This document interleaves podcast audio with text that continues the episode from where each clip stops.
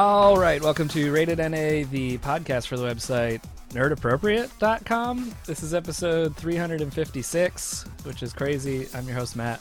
And I'm Ash.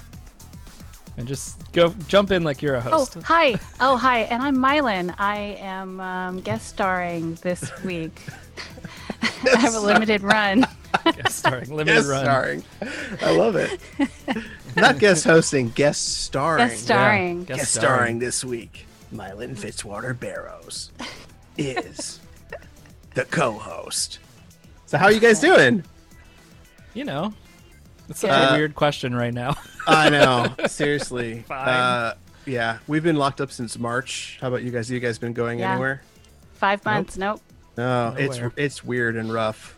There's like a lot of like periodically like I'm generally okay because I've been a hermit for like my whole life, but Yeah. but my wife will like look, my wife will look at me and be like, just start crying, and I'll be like, "What's wrong?" She's like, "I haven't gone anywhere since March." And I'm like, yeah. yeah, it's freaking ridiculous and and terrible. But I feel like you know those of us that are staying home are are doing the right thing. Um, you know, not going out and licking everything in sight. yeah, I just people lick things do. in my house. Yeah, Yeah. Probably good advice in general. Yeah. I mean, you keep your germs to yourself. yeah. Yeah. Pandemic or not. Mhm. Uh, yeah. Do you guys have friends that are starting to seemingly break quarantine just out of boredom at this point? Yeah, I think so. There's people that have like uh, developed pods that I know, and their pods are Mhm. like uh, of of like a hundred people. Yeah. so it's like like a clearly uncontrollable it's- number of people yeah, involved. it's like a, a hundred person pod, and they all still go to work. So it's like, oh, that's not a thing. You're just like you're just not you're just not doing it. that's, that's fine. basically your life prior to all of this that you're Yeah. just going back to. you Which just uh, complain about having to like be restricted slightly instead of yeah. right, You're just kind yeah. of annoyed on occasion when you're yeah, not you can't go to the bar. You know, like that's the only thing you've eliminated from your life is going out and drinking at night. Yeah. Well, let's uh let's quickly. I'll do Scott's part. So this week we're going to be talking about uh, what we've been playing and watching. Uh, we haven't done a, a proper episode like this in uh, a- while, so we'll probably I don't know. This one might go long. It might not. Who knows? We're talking about Owl House on uh, Disney XD, soon to be Disney Plus, I believe. Uh, the rumored Lando series, uh, which is going to be coming to Disney Plus as well. Uh, more Disney. This is all Disney Plus. Disney Yeah. Plus What did show. you do? Just go to Disney's PR Yeah, blog and just write down some news? No, so uh, news about M- Mulan coming, of course, to Disney Plus and the price tag attached to it. Uh, some game news with Halo Infinite and uh, stuff you guys probably saw about the last blockbuster becomes an Airbnb, but there's like a little caveat there Oh, that we'll talk about that I'm kind of bummed about. Uh, and then, of course, what we're playing and watching. Uh, I watched Umbrella Academy season two, so I'll talk a little bit about that, spoiler free, because I don't know if you guys have seen it yet. Uh, I played a little indie title called Teenage Blob, which comes out actually tomorrow, which is the 13th of August. Um, I'll Be Gone in the Dark, which uh, I don't know what that is. It's a true crime on HBO. Oh, It's based on a book. I love that stuff. Mhm. Mhm. Uh, Old Guard on Netflix, which I, I saw as well, which I enjoyed. Uh, Babysitter's Club. I remember those books. Um, I did not read them, but I remember them very well from elementary school. So now it is a Netflix series, right? Is that, am I correct? yes, Netflix show. and Yep. Muppets Now. So there, we're, we got a lot to talk about. This is going to Yeah. be a good one.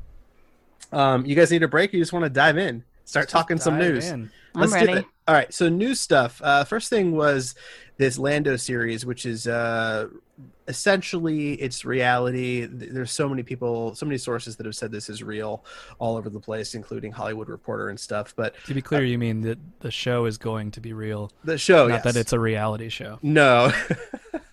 the reality Lando found it. series. Oh, floating in space. Well, that would make I would watch the hell out of that. Uh, but apparently, uh, Billy Dee Williams and Donald Glover have both. Oh man, they should make a scripted fake reality show set in uh, Cloud City. Oh, this is this is good. They should like do a this. time travel like he meets himself from the past and the future and then they play guitar and a picture disappears Wait, now we're adding things. I love this. Yeah. You're layering. Sure. i But mean what apparently- else would they do right.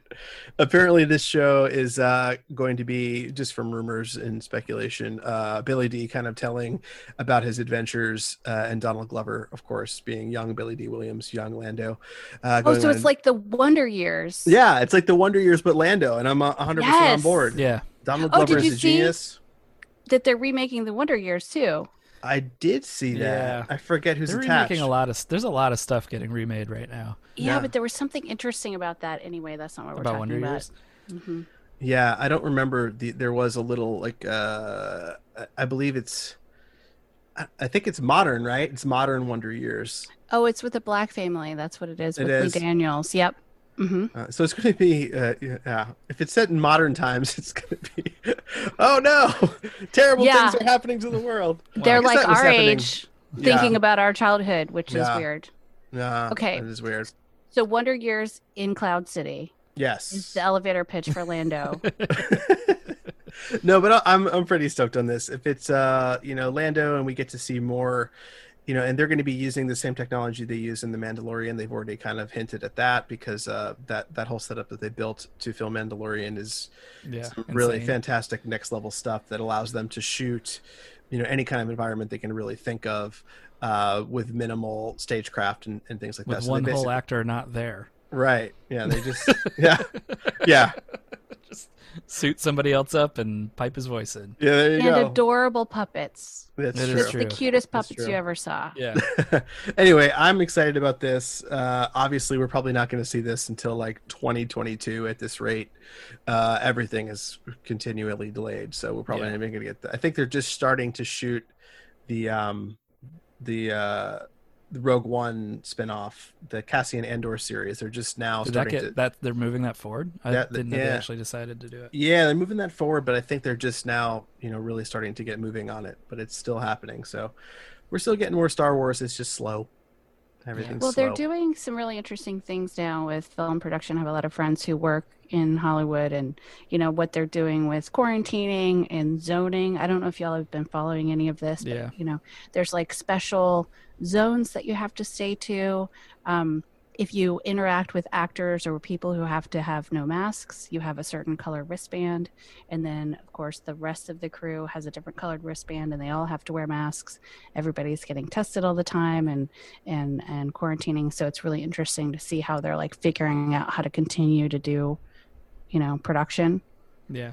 It's crazy. I Yeah. mean, My it's, downstairs it's- neighbor is a is a production artist and works on like stage design and stuff. And hmm he had mixed reads on how well it's going here right now, but it does seem like they're they're attempting to adjust and do things. I think, I Yeah. think his, one of the complaints was like the safety guy that rolled in. And granted, this was not like full blown production. This was like uh, they're doing some work that didn't. Ha- nobody else was on stage. It was just the production artist. But um, their safety guy was like just like an old New York ex construction guy who's like, "Oh right," like rolled in smoking a cigarette.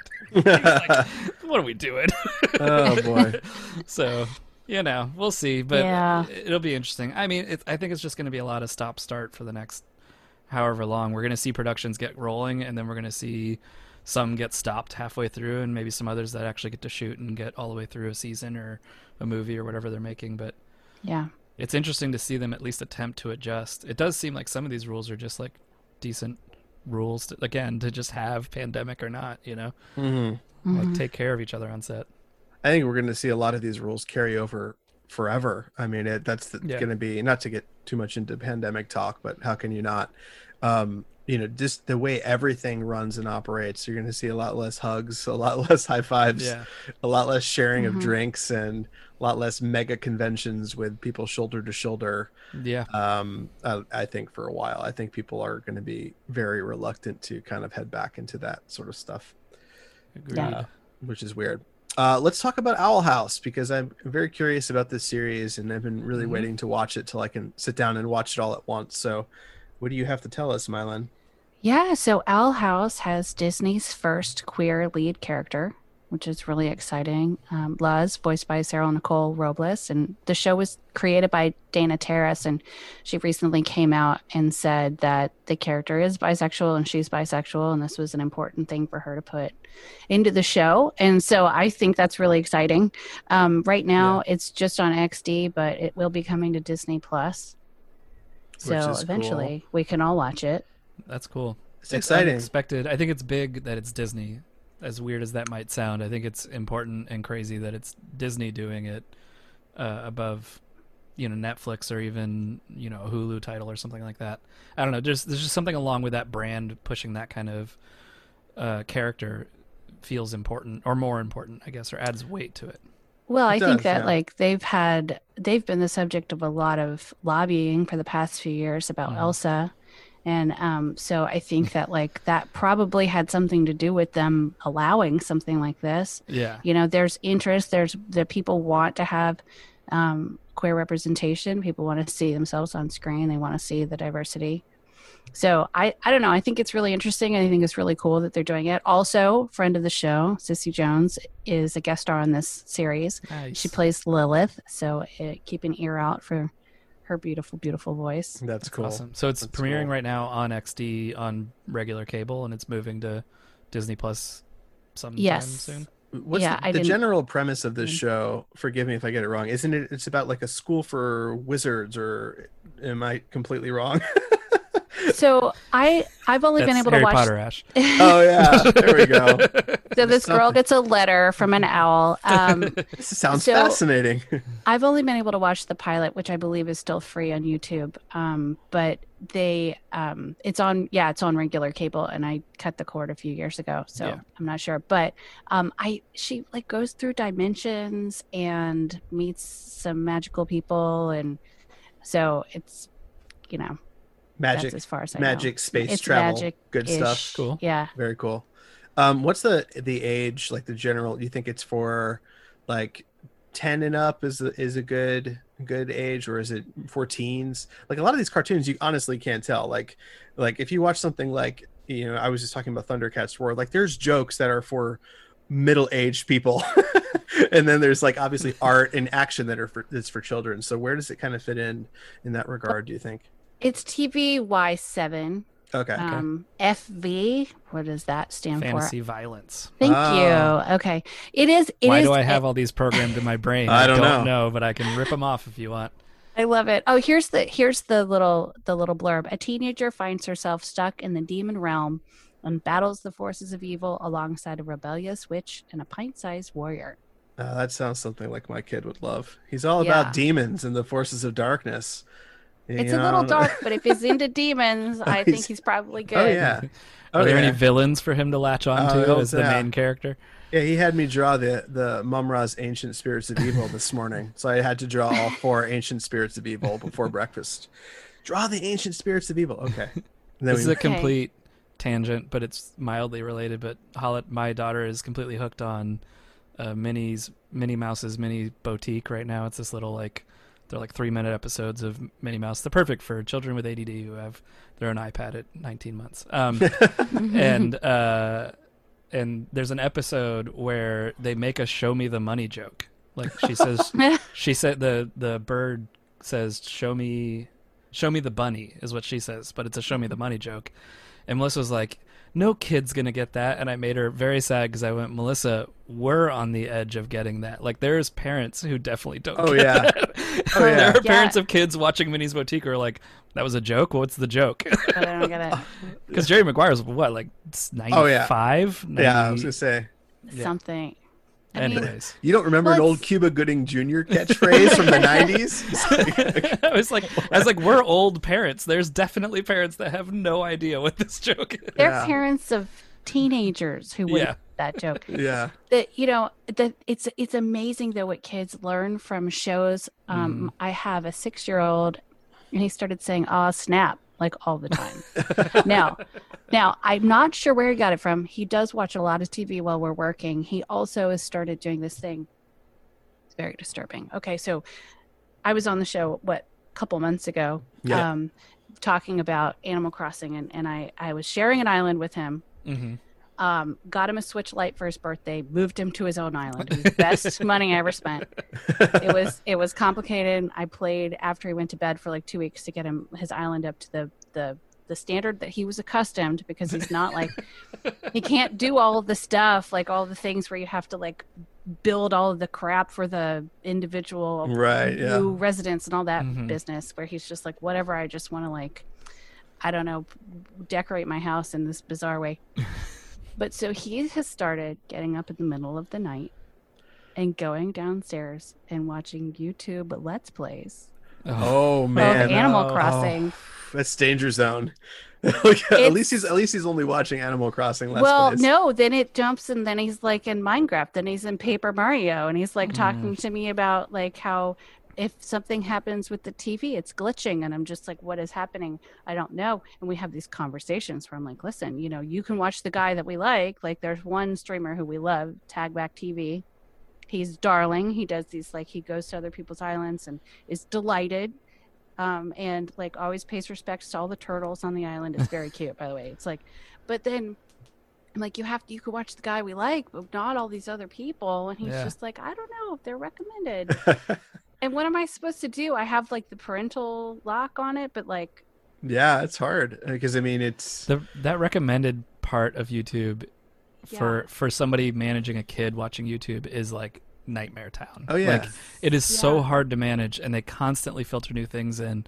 Uh, we I mean this is not probably appropriate for either well maybe Ash's kid but 6 is probably on the border but we use the YouTube Kids app for for my daughter and like we have that thing limited down to like five things that it's allowed to like feed into her because it gets weird fast even in the kids app it's just like immediately something that you're like i don't want her watching this what is this crap and like trying to get it off of there yeah, when when Seamus was Holiday's age, there was this huge scandal about YouTube Kids where they were Mhm. like, even that wasn't locked down, and you'd have like two minutes of normal Mickey Mouse, and then all of a sudden they rip all their skin off and like start Yeah. attacking each other with axes and stuff, and it's yeah, just like, yeah, what's yeah. Happening? Yeah, and I think they've locked out. It like seems okay, so I'm like, do I shut off the internet in the middle of the night?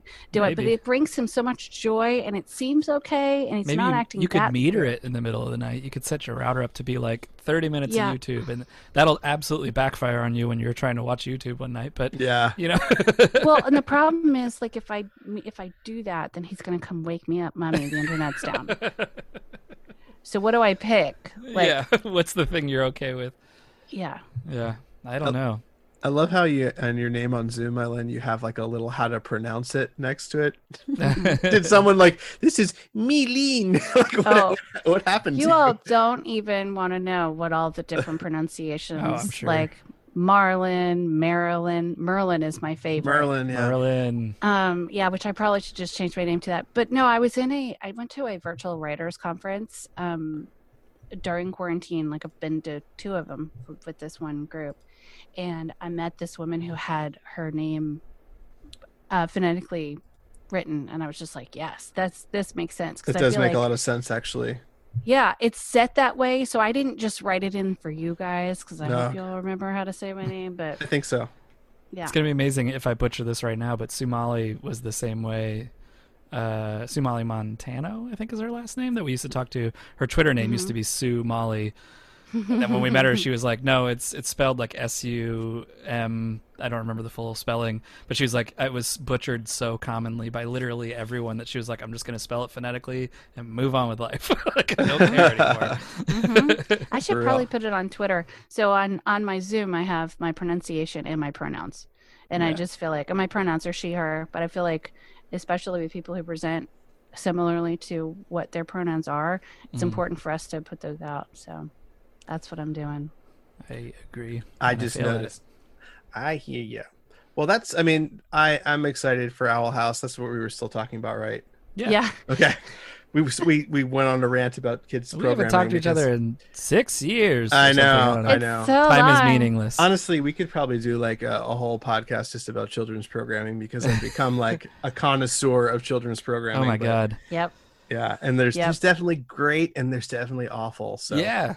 There is So many like actually some legitimately good at all different ages. There is some legitimately good like defining shows that I think yes, help children grow and learn and see things and like then there is just pile and then there's some stuff that I actually think is fine for children of certain ages that that's also just fun and it's not necessarily like meant to teach lessons.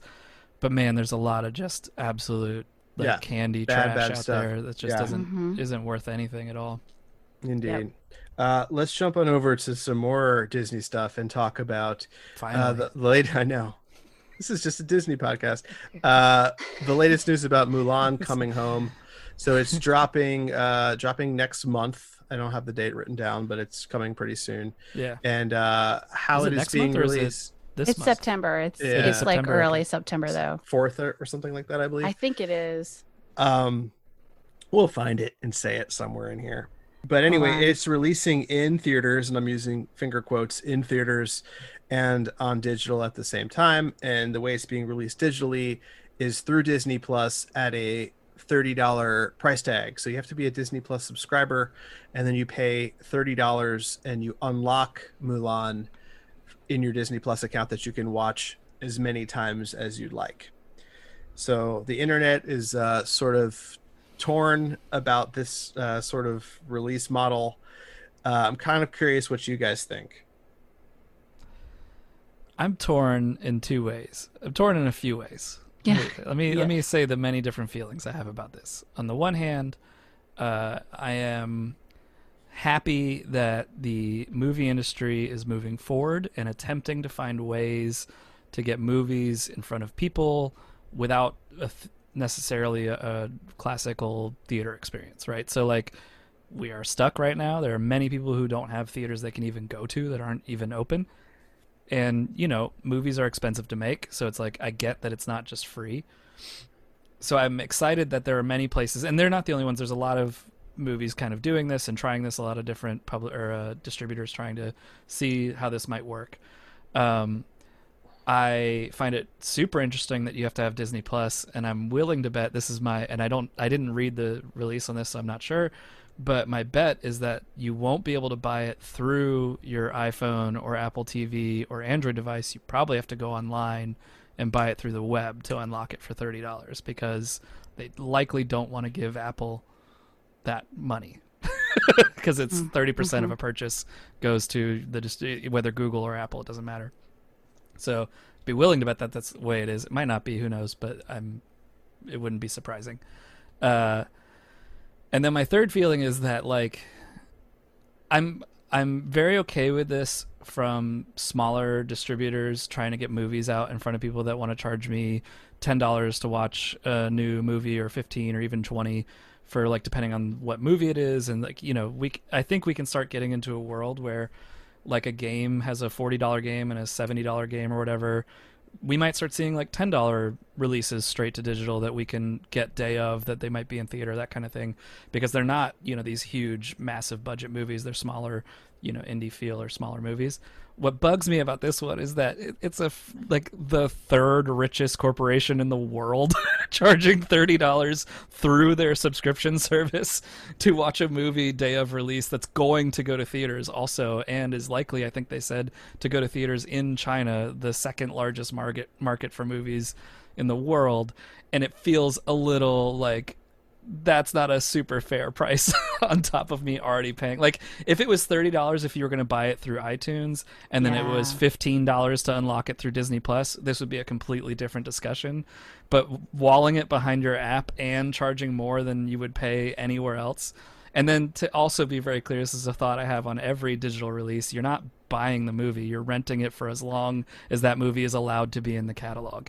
Like if you buy a movie on amazon you don't own that movie. You own a right to watch that movie for as long as amazon has that movie in its catalog. It, and that's the same for everything. We're lucky in the sense that like itunes and amazon keeps all their stuff in catalog for a generally long time. But mm-hmm. all of us probably clearly remember when i think it was all the marvel movies just vanished out of amazon's catalog overnight for a week until people lost their shit so much that they put them back in the catalog because they had purchased these movies for like 15 and 20 dollars and then it was just gone. Like it, they just didn't own it anymore. Mm-hmm. So those are my many different feelings on this. I, I think it's i like the model. Like i like the notion of the model of like getting movies into homes quicker for a price because i don't mind paying for things especially good things and things that i like you know I, I don't live in a world where I think everything should be free or everything should be included in my five dollar a month subscription or whatever. Like that's I think that's bonkers to think that. But at the same time, this feels weird. This feels less than normal. What about you? There you go. Not that was really good. I'll chime was in at the end because I'm, I'm absorbing information, but I have I have thoughts too. But what about you, Mylan? Any any different sort of takes on it? Yeah, so I pretty much agree with Matt all the way around. Um, I also the other thing that really bugs me is why Mulan? Why an Asian female story where it's like they're then then they're gonna say, Oh well, it didn't make enough money and it's because it was an Asian female lead instead of the fact that they charged you thirty dollars on top of your monthly subscription. It's Mhm. like that that's the thing that for me really gets me Right. because it's just like why couldn't they do it with you know a white Black male Widow? superman no not black widow either Yeah. yeah. Well, WB did it with Birds of Prey. That was the first one they released, and I don't Mhm. ever remember any blowback on it, but it was the same thought then. Was like, oh, of course you're going to release the the like all female, you know, qu- quirky superhero movie, and then be like, oh, well, it didn't do well, so I guess we won't do this for any other movies, you know? or Yeah. we won't make any more female led movies it's Yeah. it's that stuff where it's like it just feels weird that it's Mulan. I though am very excited to see this movie because I loved the original. I thought it was fantastic. Mm-hmm. and I think that it'll be really fun. I loved what they did with um, Aladdin. I thought that was really fun. I wasn't wasn't ready for. I haven't seen um, Lion King because like I don't want to traumatize my child. But we loved Aladdin, and I thought Lion they did King a felt really like a job. weird choice. yeah, It's I mean, the story to begin with. Yeah. Anyway, the story to begin with, but then like it's live action, but it's lions. I don't get it. It's fine, but Mulan, I'm here for it.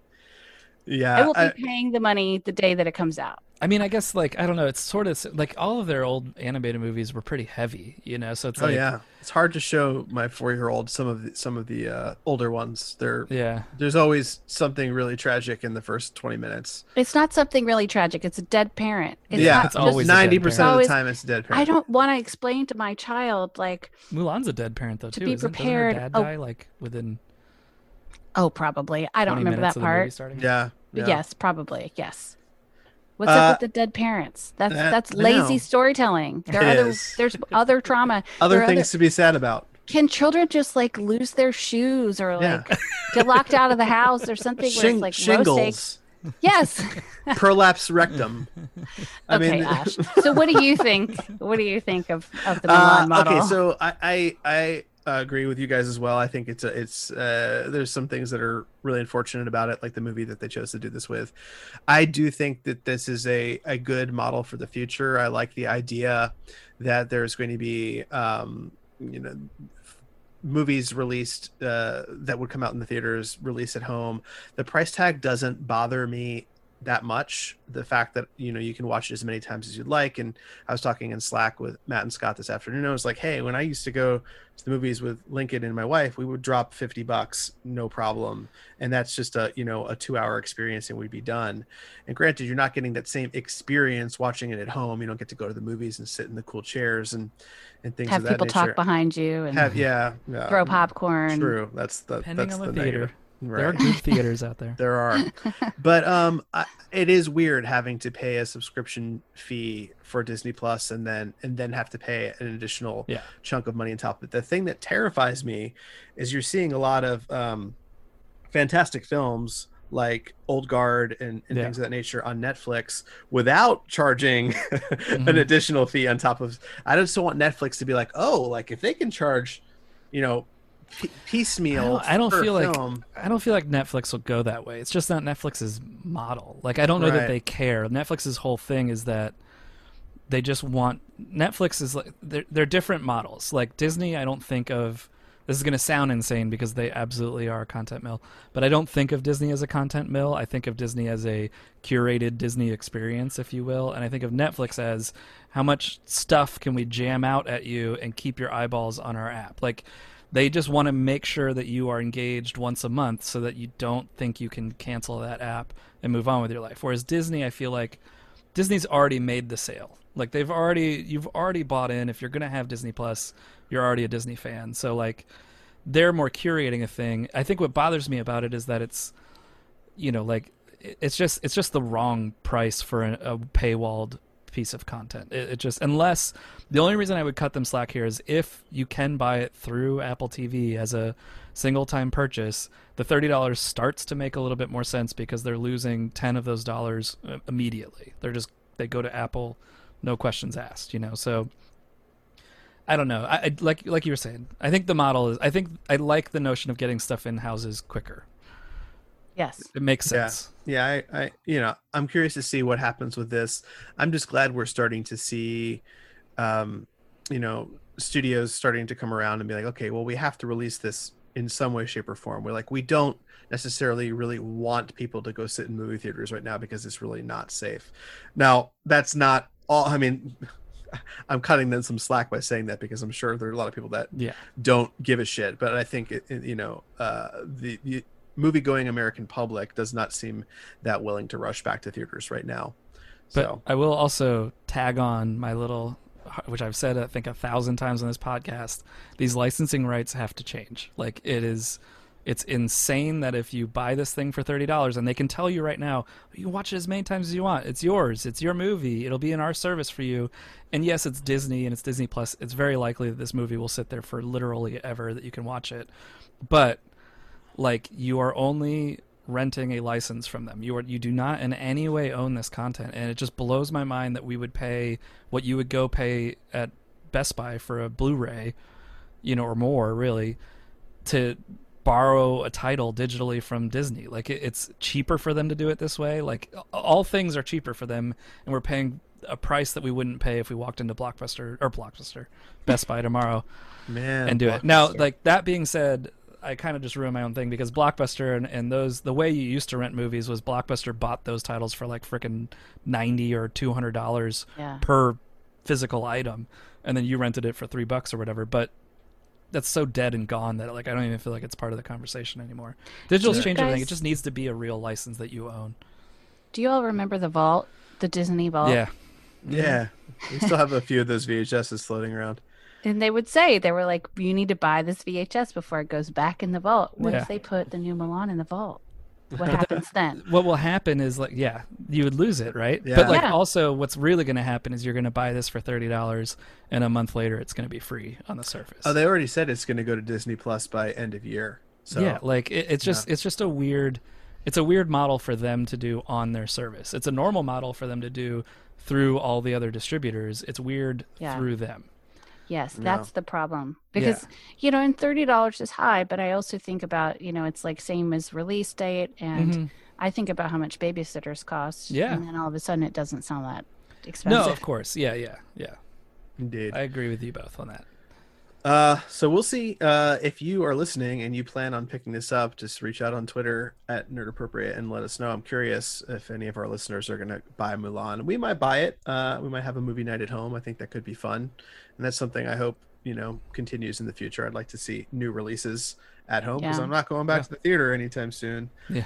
Definitely not taking that uh, Russian vaccine that'll turn you into a goblin or whatever. um, let's talk about Halo Infinite being delayed. Uh, does anybody oh, care? bloodlines 2 we're not going to talk about vampire masquerade bloodlines oh, did 2 that get delayed Yeah, too? Oh, both to 2021 Yeah. Uh, do you so the only thing that's really a news story about this is obviously this means that uh, Halo Infinite is not going to be a release title for Xbox Series Right. X. Do you think that is a huge deal? Uh, do you think the Xbox Series X is going to sell any? Like, what's the what's the you know the system seller for that now? Um, I'm kind of just curious what your thoughts are on this getting pushed. Mylan, Do you dude. I I, d- I don't really have really any thoughts. I mean, well, I was just sitting here thinking, do we? What's the release date? Release date for the console? It's not Uh, announced yet, but they said November, right? November, So yeah. maybe they push the- it too. Maybe they Yeah. push to 2021. Maybe. I don't think they'll push the console because the PS5 is rushing out too. They'll probably just try to Oh. nail them both. Yeah. I mean, to be fair, like Halo Infinite getting pushed sucks because that's been a release title for them since Xbox, essentially. Right.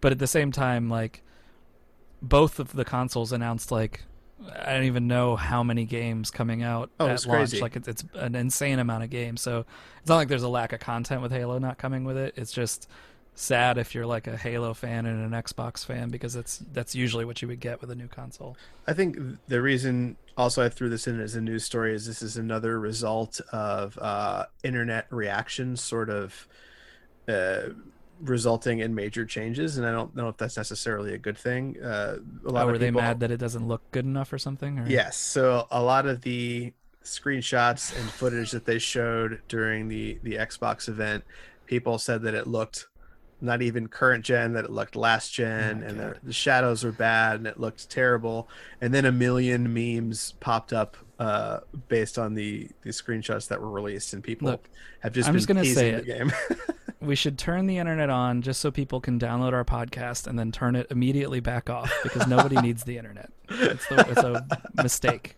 we, we all made a mistake a yes the internet is a mistake um, I don't disagree with you. That's the terrible thing. And I, I do I use the internet. You do? I super think, disagree with you. Do you think more good has been uh, has been a result of the internet than bad? For me personally, yes. I don't know about anybody else. it's been amazing for me. I think well, there's plenty good yeah. from the internet. I think that I think that we, we don't need to get into the internet. I'm sorry I said that. Uh, I have no, deep thoughts about the problems of the internet and, there are, and where yes, they started. It's it's a problem with humanity. It's not a problem with the internet. It's not the it's not it's the users. It's not the actual. Yes, but the users are being conduit. played. Like everybody's being played. No, they're horrible people. There are no, tons of horrible is, people out there this is who a, are on the internet. This and, is a bunch know. of psychologists who have learned how to hack human brains. Uh, wow, I want to hear more about that. I Listen, mean, I'll get I into think, it. I think that there are I think that there are a lot of really great people on the internet. I think there are a lot of people who use the internet as a shield. Yeah. To because, you know, it's a it's really easy to be horrible on the internet. It's a lot easier to do that than to somebody's face. You know, sure. You're yeah. much more protected. It's an equalizer in a way that's good and bad. I, I think I, I don't disagree with that. I, I don't disagree. Right. I think that the this is my my feeling is that the internet of old was fantastic that the commercialization and the socialization of the internet has been the downfall of the internet like it just makes you sound old man I know it does, and I'm totally fine with it. There's no good music. It's like all the all the good music's already been made. All the new bands are terrible. No, I love good. I love all music. There's plenty of good music coming out. Uh, no, I, I, just you know, I mean, like, look, Twitter and Instagram, Twitter, which I love, but Twitter and Instagram, Facebook, all of those were created to make you addicted to the using those things. They they play with the psychology of the person on them. They, they're like intentional and purposeful yes. in what they're doing, sure. and that I think is what we think reveals what are true monsters and what I would argue are just people who get played. They're just people that are getting gamed by a system that's built to only have black and white opinions and like you know a, a system of I won oh. by getting more likes and retweets than you did. Like I it, disagree, that's just how Matt. it works. I think you take away a lot of people's agency by saying that, and I think that a lot of people are purposely hateful. Yeah, and it's not because they got played; it's because they have the cover of not having to look somebody in the face and say it. I think that yes, I don't. I'm not saying that people aren't shitty there are there are people who are shitty, and I think that that we have seen it get sped up by the sense of what the internet provides, which is anonymity. But I don't actually think people are as anonymous as they used to be, and they still appear to be being being very shitty. And it's like people being shitty to people they do see like a day later. So it's clearly something else is breaking down here beyond just I'm a troll behind that that notion of like I'm a troll doing it for the lulls. I think still exists to a heavy degree, but but has faded quite a bit, and we're now just seeing people just openly being shitty to each other who know each other and who are online all the time together and also in person together and it's just a weird if we've created a very weird system for ourselves well, to communicate and that's a social thing that i think has happened where it has become okay to be horrible to people yeah. even in person you know, because I do feel like when the internet first started, it was very much like you would say something to somebody that you wouldn't say to their face because they might punch you in the face. And like, right. and now it's like, it's, it's, it's, I don't know, social norms have changed so much that anyway, we could talk about this for we can. Time. And I, will totally will. This will be the next podcast, just Mylan and I talking about I'll listen intently. I'll listen intently. I, I, look, uh, like I, I think that finding your niche on the internet is great, and I think if you find good communities on the internet, those are wonderful. And I think that's that's the old internet to me. Like that's the old internet still existing to me. Like the old internet was a bunch of weird communities that you found your way into, and you talked to them, and you had fun, and you shared, and you did all this stuff, and it felt safe and good. And like I think those things still exist. I just think that we've we've also layered on these like absolute predatory companies that that are out there to push you into using their service and be shitty to each other. They don't care because they just want interaction. Like that's the whole goal.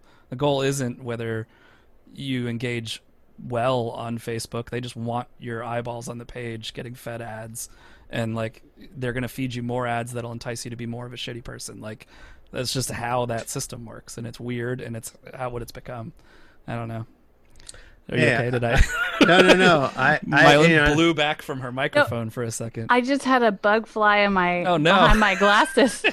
so if you saw a reaction, it was legitimately to a bug and not to you. it was It's a, ma- a manifestation of the evils of the internet. yeah. No, so like I was uh, saying, Halo Infinite, I think Yeah. is Halo Infinite. I knew this was going to happen. That's why I told the listeners this is going to go long tonight because I just had an idea. What one quick thing? Just at, like Yeah. my, my day job is uh, community manager for games Right. and stuff. So I I have to deal with uh, most of the time really sweet, awesome people that are very passionate about games, and sometimes people that are not so sweet and not so passionate, and some of them are downright violent and, and bad people yeah. um and you know it's it's interesting because you become so desensitized to all of it after staring at it for a while but um every once in a while you will get those messages that are very just like uh dangerous and scary and, and weird right? And i think that's the thing about the internet is like, like you guys were saying it, it has the capacity to be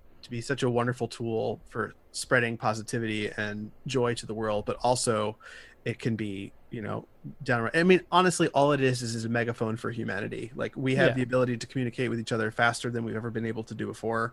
In the early 90s we didn't have that ability. We would just have to you know text each other not even text page each other or call each other on the phone. And now it's like you can you know look up any amount of information from you know anywhere in the world at any time and communicate with almost anyone uh, and it, it's weird and i don't think i don't think humanity was really ready for that step that quickly to go from not being able to do it to being able to just have it all at your fingertips um, just in terms of like our cognitive ability to parse all of that Yeah. i honestly don't think we were ready as a species to have all of the information thrust at us that quickly but that's just my own nerdy take on it I all, think but- I think you're right.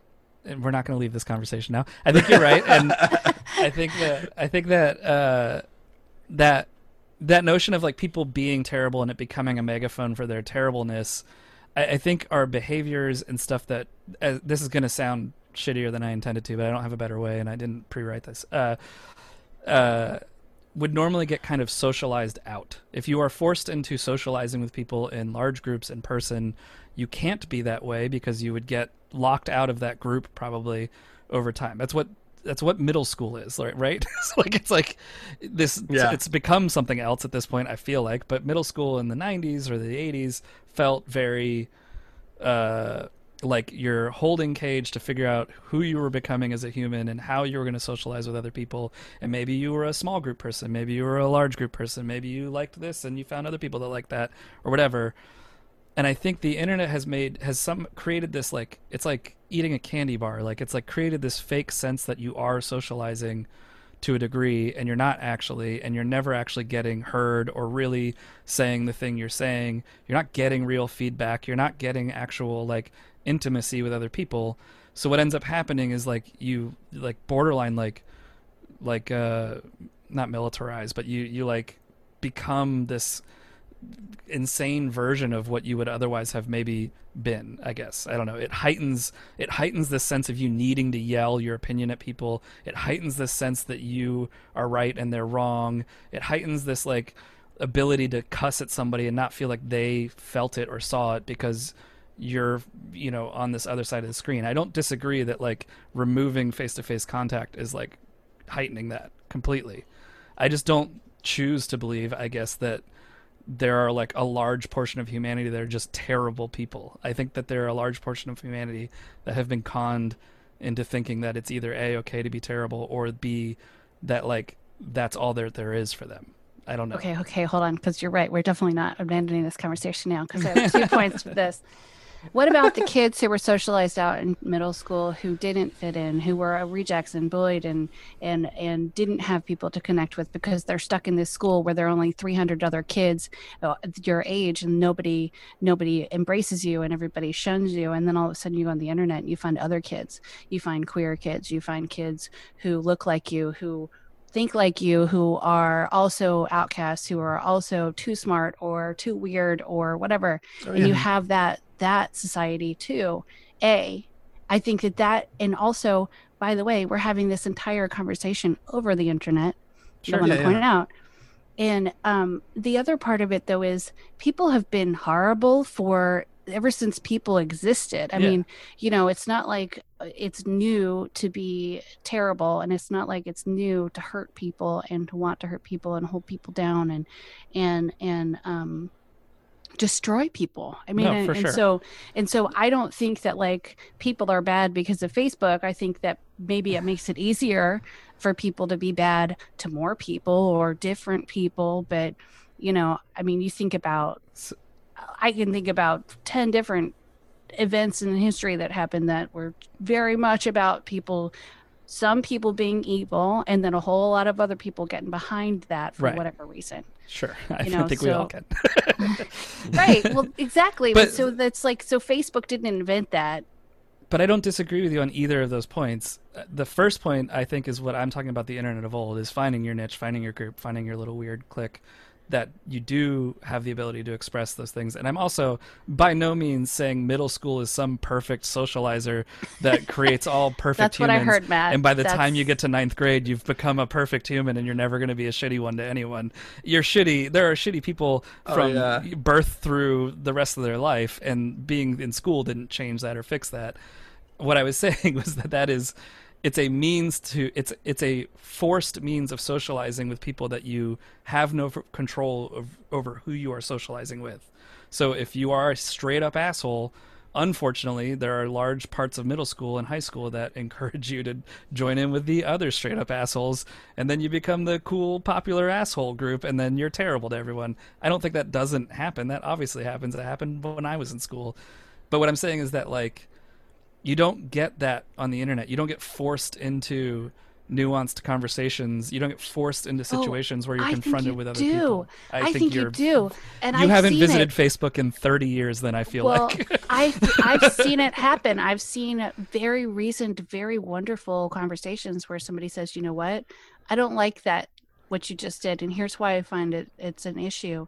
And people talking about it and learning. I've learned so much about social issues and about things that I didn't know things that I was doing that were wrong or that that that people do without thinking about it that I would not have known because I would not have been in situations where somebody would have been able to say, "Hey, you know what? It's not okay to talk like that."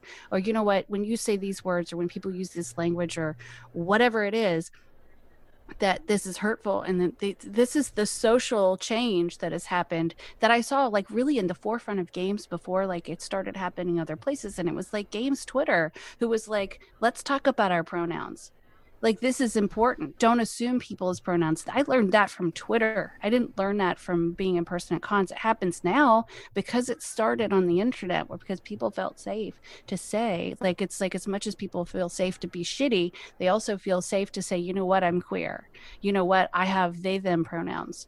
You know and it's like that's the thing and i cannot believe that i'm like passionately arguing for the internet right now. But like it it really has. It has like enriched my life in a way and it's like pulled me out of life too i mean it's it's the two sides of it it's it's, Oh, it's yeah. I, I think though, but we can't. I agree. Like I don't know how to not. I am in agreement with you. No, I know, I don't think you we're guys. I disagreeing. don't I think just- you guys are arguing. I think No, no, I don't think just we are either. I think you guys are just having a discussion. I think I it's just a think really good discussion. I mean, it's, you can't take you can't take that part of Twitter, which I fully agree is real, and I have learned a lot from. I would actually probably cut Facebook out of this entirely, but I, I've learned a lot from Twitter and stuff in that way too because i think twitter does in a weird way somewhat encourage a little bit more of a global conversation about things but i don't think you can take that piece and negate gamergate which is a thing that came wholly No. out of the internet completely almost 100% on twitter and like forums. It forums didn't come wholly out of the internet. Gamergate? That's the thing. Yes, it came from people and came from social stuff that was happening before the internet even existed. I mean, you know, you can't have Gamergate without World War II. You know what I'm saying? Like, I'm just saying, like, there's Yeah, I know. I'm laughing because it's it's a it's a large stretch, but yeah, not large stretch, but like a long stretch of time. Sorry. yes, but but that's, but I'm saying, like, you know, without getting too far into that, because I don't really want to get too far into that. But I'm saying, like, yes, the in- but it's it's not just the internet. It's like Well, the I mean, internet it's- is what it's- people But you don't put give- into it. Right. It's a But you don't- tool. It's a powerful, powerful tool Yeah. that we have not figured out as people how to use 100% properly yet and we're I still get- figuring out how to use it properly because it's it's too powerful just for for normal people to not have it you know to to, to just have it run willy-nilly and people be able to do whatever they want with it is is just dangerous you know Mhm. I I think yes. I don't need to talk anymore. Halo Infinite is sad that it's not coming out on time. Matt, I don't disagree with you. I don't disagree with you either. I think that I think that we're talking about two different sides of the internet, and I Yeah. I, I don't think they ever really. Uh, I don't think one negates the other. I think that they both exist, and I think that they, you know, they. It, I wouldn't get rid of the, the joke of me saying turn off the internet and turn it on just to download this podcast. Yeah. I hope was hyper enough to make Yes. it a joke. I love the internet. I work on the internet on a daily basis. I mourn for the internet constantly because I think it's turning into a thing that I don't like anymore. It's turning into something that is weird to me that I don't fully agree with. Do I want it to go away entirely? No, of course not, because it still enables me to do a podcast with the two of you and like record this. Although this conversation, by the way, would never happen on Twitter and Facebook because it's too synchronous. We're like too much talking in time and listening, and I don't mm-hmm. know that you can have the same conversation online without it being over audio or video. You could have it on No, but- Discord or something maybe, but not. But I love that too. Is like the fact that you can take time to think about stuff and reply, Yes. and that's something that I find valuable. Is that especially when you're talking about social issues and things that where you're learning or where somebody's able to say, "Hey, you know what? That wasn't cool." Mhm. That you can take a minute instead of having to like realize and react in the moment and and you know not maybe say something else stupid Yeah. you know i don't know No, I I think that's that's a huge benefit of like talking or speaking over Twitter or or whatever whatever format, email even. I think that like having that time to think and write your thoughts. I think forcing yourself to write what you're saying is is important, so you don't just you know say whatever comes off your brain. But you know, anyway, I, I think I agree with you. I love the internet. I don't want it to go away. I think there's wonderful pieces of the internet that I think are amazing and wonderful. I just also think there's a bullhorn for bullshit that I think is absolutely insane that I would Yes. love to turn off forever. Uh, And Yeah. I wish some. Yeah, but should, who you should have to apply you should have to apply for an internet license That's- there you go. at the age right of where Take a Mylan was headed. Who decides? And then Ash says I you have decide. to apply. you have to write me an email and I will tell you if you're allowed to use it. I'll ask them four questions. Are you cool? Are you are you a dick? It just, you know, almost all of my most favorite people I met over the internet, including you all. Like You got- it's yeah. and That's true. it's that's the thing that's been really wild to me is like being somebody who grew up without the internet and grew up in in groups where, you know, you don't always really fit in. You don't really Yeah. find your people and I don't know. I, I just I like it. I think the internet's okay. That's my statement. I, you know, I, I, I, like I said, I think it's wonderful, but um, it just uh, it's too much for some people. you know. So Good- uh, good let's, closing quote. yeah, it's too Okay. much for some people. One more thing about this. Just kidding. Uh, Halo.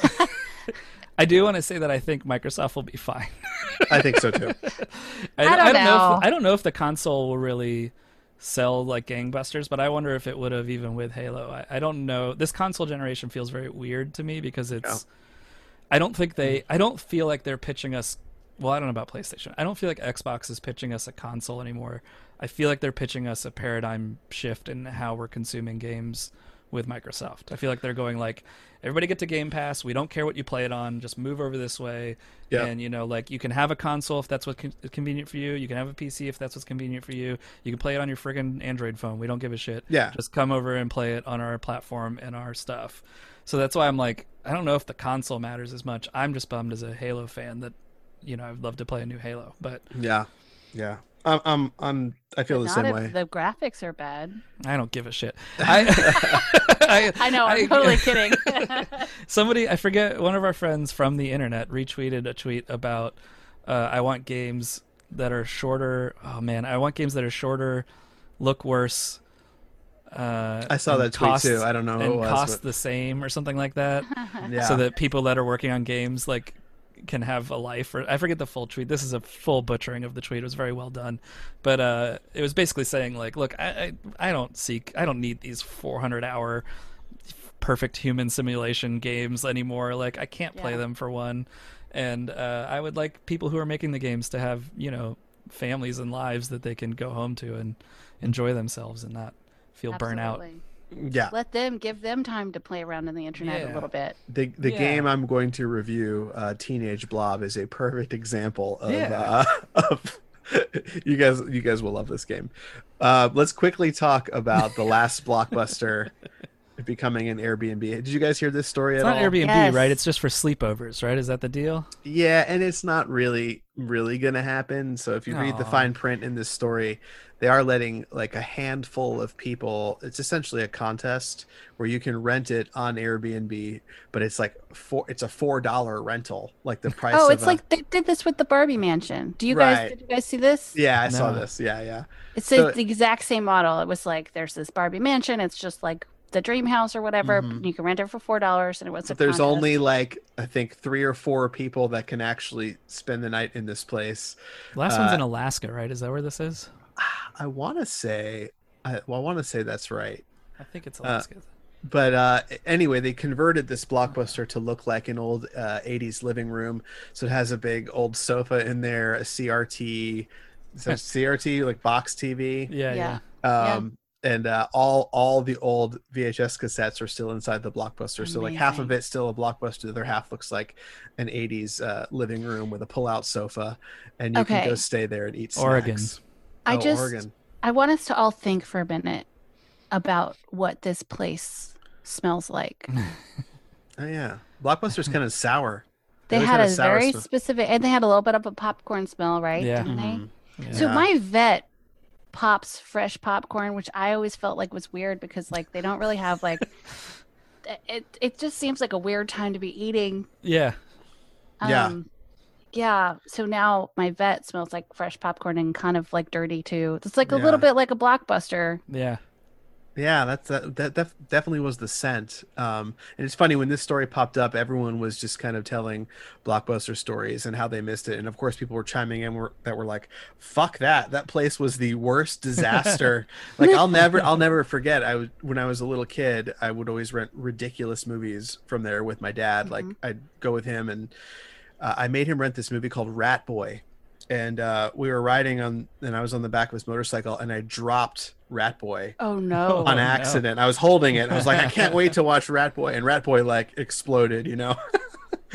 and How uh, much did it cost you to replace that? it was eighty eight dollars. Yeah. yeah. Eighty eight, and my dad was like, "Are you fucking kidding me?" Like he like threw a fit in a blockbuster because this was an old. Wait. even back then, it was an old movie. What year was that? Oh God, I was thirteen, so it was probably like 90, 91. Okay. Eighty-eight dollars in nineteen ninety-one. Inflation. They're probably about 150 bucks now. One hundred and sixty-six dollars and fifty-six Yeah, cents today. that's insane, right? So that's what they would charge you at Blockbuster if you Mhm. lost one of their That's what those. movies. This goes back to the $30 Mulan. That's what those Yeah. movies cost. That's what they were Yeah. buying them for. Because I worked at a rental place from like 96 till like 2000. And, uh, yeah, like we would get DVDs and stuff at that point and still some VHS and we were buying them for like $120 a copy. Like not not for a movie but like for the one single DVD was one hundred and twenty dollars. That's ridiculous. It's so insane. well, anyway, um, part of me misses Blockbuster because I can't tell you how many millions of hours I spent walking up and down the, Oh, the yeah. aisles. Just, I mean, that would be half the night would be just finding the movie, and then because like half of them were gone, and Oh, yeah, then yeah. like you had to check the box because like one time I rented Annie Hall and I got it back, and I was on a date, and it turned out it was Annie in the That's how I, box. that's how I saw my first porno was You having got- the wrong movie. yeah, I, I went I was renting some horror movie and I got it home and it was Hot Lips, which is like some old porno from the 70s. Oh And I remember I was sitting there and I put it in and I was like, what is this? And I was I saw porno. I was like 10 and I was like instantly ejected and hid it in the house. and he and, bought uh, that one for eighty eight dollars. yeah, I was That's like, right. this, I think I had that for 20 years that movie. it's on your dad's card. Um, Yeah. Don't you like this is gonna make me sound old again, and I'm okay with it. Uh, it's my birthday this week. I'm getting older, so it's fine. Yes, happy Uh, birthday, Matt. Thank you. Yeah, happy birthday. Uh, um, don't you miss like waiting for something though? Like a little bit. No. Isn't there a piece of No. you that kind of wishes you weren't just all? Con- I, I do. We, I- we we have too much shit. We have way too. We should not. There's no reason in the world that for thirty dollars a month you should have access to every piece of content that gets made. Listen, I That's waited for insane. Hamilton. I will say, I I I had to wait for Hamilton. I could never get a ticket, And yet you still saw it for six dollars. and I thought, but I waited for that too. I waited for it to come out, and they didn't charge me extra thirty dollars for Hamilton, which Right. actually would have felt like that would make sense. Like they wanted Yeah. to check, try this, this you know approach. Why not Hamilton? But okay, um, you know we do. I mean, yes, you're right. We don't have to wait for a lot of stuff, and I have definitely become accustomed to it. yeah. P.S. I think the internet is awesome. but I mean, yeah, it's different. It's it's just that's the thing about it. It's like just the world is different. Like your kids are growing up in a completely different scenario. Like I look at how my kid can turn on anything at any time and have always have cartoons to watch. Like we only had cartoons for two Yeah. hours on a Saturday. Sunday. yeah, I Saturday, tell yeah. I tell that to Lincoln all the time. I was Yeah. like, we were we were watching old Thundercats the other day, the you know the 1980 Thunder 84 Thundercats, and I was mm-hmm. like, man, I'm like, I don't think I ever saw this one. Like, you know, I used to love that show when I was a kid. And he's like, why did you never see it? I was like, because I would watch this before elementary Yeah. school, and like Mhm. I maybe with, caught with no like context as to where the episode was No, in any season yeah. or whatnot. Like no, it, you everything was just shown in random order, Right. whatever syndication they had. Or Yeah, right. It was like you know Muppet Babies would be on next, and then Scooby Doo, and like Yeah. you may not even like those shows, but you watched them all because that's what was on. I remember, like in high school, I watched Dragon Ball Z in the morning before school with no context as to where in the story I was at any point in time. Which is a very like they're telling a serialized story, and I'm like, what? When did he become an adult? Like it was just like everything just would just change from episode to episode. Uh, good Uh, times. So But yes, anyway. everybody, we're 400 years old. Oh, we're very Yeah. old. Yeah. Yeah, it's fine. Yeah. It's all good. It's all good. Um, let's uh, anyway. Last blockbuster becomes an Airbnb. You can win a night there if you'd like. This wasn't a news section. This was just an excuse for us to talk about whatever we felt like tangenting Yeah, there we go. talking about. If this was Scott, he'd say, "I'm going to edit this," but you know what? I'm not. All of this will get cut out. Those are our Scott impressions. As a, Well, yeah. so what did you all think would happen when you had me on? You know that No, I this is just like literally Yeah. all I do is tangents. It's all right. That's why you're Mhm. here. It's all I do too. It's the only, I Ash is the only one who tries to stay on topic. I I know try it's to. bad, Matt, when we get together. It's all good. Uh, this is why I love it. I have a Um, tangent I want to go on right now, and it is murdering my soul that I'm not going on it. So how's oh, there you dying go. to know. It's like all I want to do is. It'll be in our about it. in our internet episode. That we we, could do about the internet. DLC bonus content. Tweet me about it. And We'll ta- we'll have the conversation. I over refuse. Twitter. I will text you. That's what I will do. Oh man, I will screen cap that shit and put it on Twitter so Oh. fast. Oh man. Let's take a like a two minute break so I can grab some water and come back and do some Okay. reviews.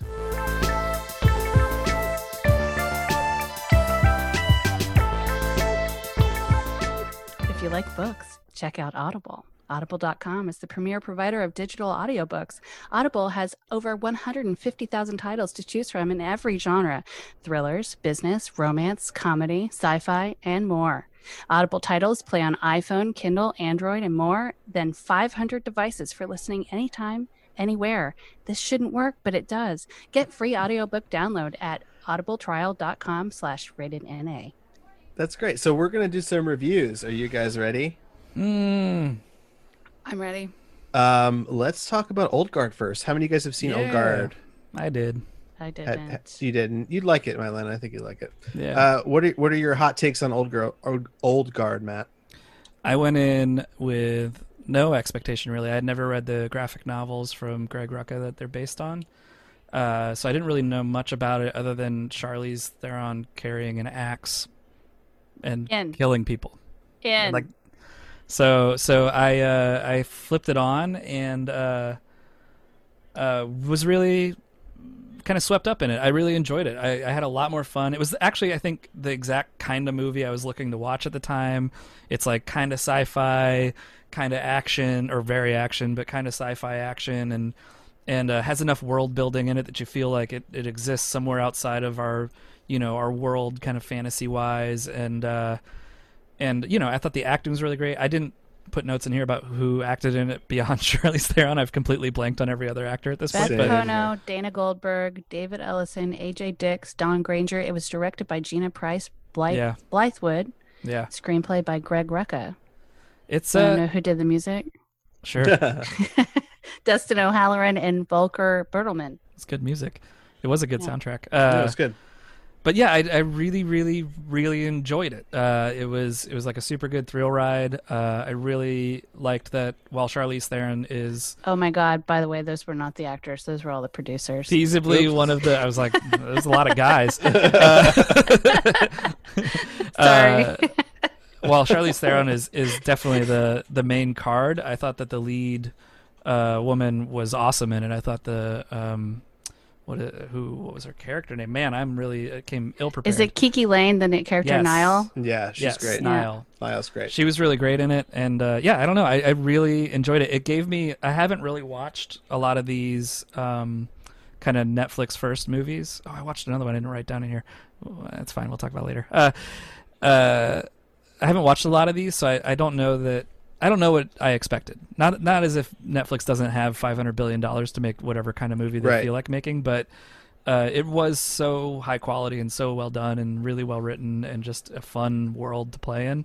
And I think I heard that they're already talking sequel, so it feels like we're going to get. I think another. so too. Yeah, and for those that have not watched Old Guard yet, the the general premise is that Oh yeah, what's there's the a- plot? there's a. I mean, I I don't haven't want to done spoil. this in so long. I don't want to spoil anything. It is good. Everything Matt said is true.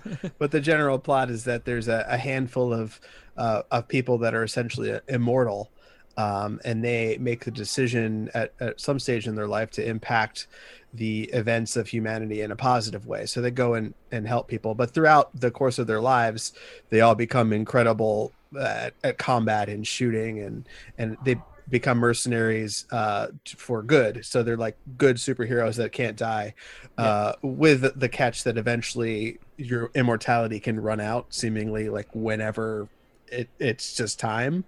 I hate Uh, to tell you that, but that makes you like Not not, immortal. immortal. Not immortal. well, I mean, you can You're get. mostly immortal. You just don't know when your immortality yeah, will yes, end. Yes, that's right. Yeah, but these guys can get like shot in the head and blown up, and they'll, you know, they'll be You're okay. immortal-ish. Oh, okay. Right. So, if, okay, then that's different. If it runs out, that's one thing. If you can be killed, you can. s- Well, well. You can't be killed. What's you the just definition die of at some immortality? Right. Okay. At some point, your wound will not heal. So Yeah. if you get like shot at this time, it's not going to heal. Yeah. Um, that being said, have there's some so many uh, questions. Oh, it's it's really cool. You'll really you'll really dig it. It's re- it's really fun. There's one scene that I guess is a little spoilery that is to me the most terrifying.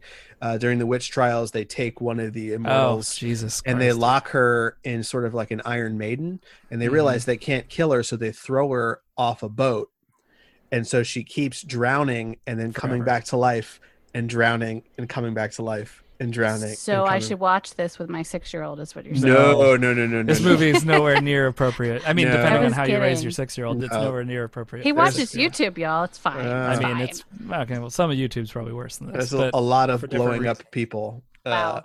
Okay. yeah, I It's mean, I think five five minutes into this movie, there's there's an amount of gunfire that is not logical in any other sense. no. So so the, it, it's gory very quick. It's very hyper violent at certain parts. Um, but it is. I would compare it to um, oh, what was it? John Atomic Wiki. J- I was gonna say Atomic Blonde, which was a Charlize Theron uh, action movie I where she kicks ass. I liked that a lot. Atomic Blonde was fantastic. Uh, if you liked Atomic Okay. Blonde, but Loved you it. also like fantasy games, then like Old Guard is right in your wheelhouse. I Yeah, mean, it's good. you know who you're talking to. I know who I'm talking to, and I'm telling you, it's a very good movie. Uh, Ian, I'm yeah. gonna watch it tonight. It No, did make good. me want to go back and check out the graphic novels. Greg Rucka is a comic book writer who's been writing forever, and I think weirdly had interaction with this podcast a very long time ago, but I'm not positive on that. I'd have to go look in our emails. I remember. Yeah. Uh, we, I think we have a friend of a friend of his, uh, if I remember. We're like two degrees Yeah. from Greg Rucka or something. But uh, this is a graphic novel of his that now I want to go back and check out because I think it's got multiple uh, runs. Um, so, but yeah, I thought it was super great, and it's on Netflix, so it's kind of one of those you don't have to pay thirty dollars for From it. what I heard, the the movie is very very accurate to the graphic novel. yeah, well, I, I mean, he they- adapted it, so it feels like Yeah. you know, he's got Which full cool. control over it. That's great. Uh, more Netflix adapting graphic novels. Uh, Umbrella Academy. Have you guys Yeah. watched any of these? Season one, I haven't watched started season season two yet. I haven't Uh, watched it. Uh, I think you'd like it quite a lot. Uh, again, quick general premise for our, our listeners: Umbrella Academy is about uh, at some point in the I want to say the 1980s. There's like 80 women who all give birth to babies out of the blue, like they were not pregnant prior to that evening, and all of a sudden, all these babies are born, and all the babies that are born, all at the same exact time, all around the world, all have superpowers. And uh, one eccentric billionaire goes around and scoops, I think, seven of them up. I want to say seven of them up and raises them as his own children and teaches them how to be a superhero team. So it's sort of the exploits of these the brothers and sisters as they have grown up and where are they now in their adult lives. Uh, season two picks up after the. Uh, should I? Can I spoil season one at this point? Mylan, No, do you want to take your head? I would off? rather not. You want me to? No, I think you know. Okay, well, I'll try and talk. I'll try and talk around it. You so can do it. ended one season one ended with a bang. You won't Sure. believe what happened. you won't believe what I happened. mean, But season two ends with the family getting uh, kind of thrown back into the, uh, 1963. It uh, ends that way or begins that Be- way. well, it I guess the end of season one ends with them traveling back to 1963. So 1963 is where season two begins. So it's sort of like Okay. you it happens. I guess it's a little bit of a spoiler, but not too much. Um, and it's really interesting to see these characters that you kind of fall in love with over the course of season one, uh, living their lives in this new uh, time period, and you know, sort of what becomes of them in this wild time of you know John F. Kennedy and Cuban Missile Crisis and uh, civil rights and just all you know, you have these kids that have grown up in the 80s and 90s that all have superpowers that are now living in the 1960s, uh, carrying on and also figuring out a lot about their family and their own past because they have essentially time traveled. So it's a really cool time travel story. Um, it all, the whole season takes place in the 1960s, which is just wild having watched the first season. And uh, I want to say, uh, having, I went back and watched a little bit of season one again because Christina is starting to watch it now, and uh, I feel like season two is much funnier and warmer. Season one, okay. there's a lot of like there's a lot of animosity between the characters. Like they're very angry at each other, and they don't seem to have like a lot of love toward one another. Uh, season two is really the opposite. So if you want to see these characters like uh really change and adapt and, and and become much more well-rounded i think season two is is going to be for you. You also get to see them use their powers in really really cool fantastic ways. The intro sequence to season two just the first half an hour has like mcu level effects and action. Um and the rest of the season it doesn't ever come to that level but the first half an hour of season two is just like oh shit we're gonna go there so Yeah. there's some really really cool stuff um definitely check check out umbrella academy season two also on netflix I didn't realize the graphic novel is written by the lead singer from My Chemical Romance. isn't that weird gerard, Gerard way Way. Are you surprised though? Like, look at the aesthetic. yeah I mean, I knew he wrote comics. I just never knew what he wrote, and I didn't No, know I it was just- this. Yeah Yeah, that's yeah. very funny. The aesthetic is very on brand, I guess. Somebody, Uh, I heard somebody describe this show as like basically it's X Men, but they went to Hot Topic.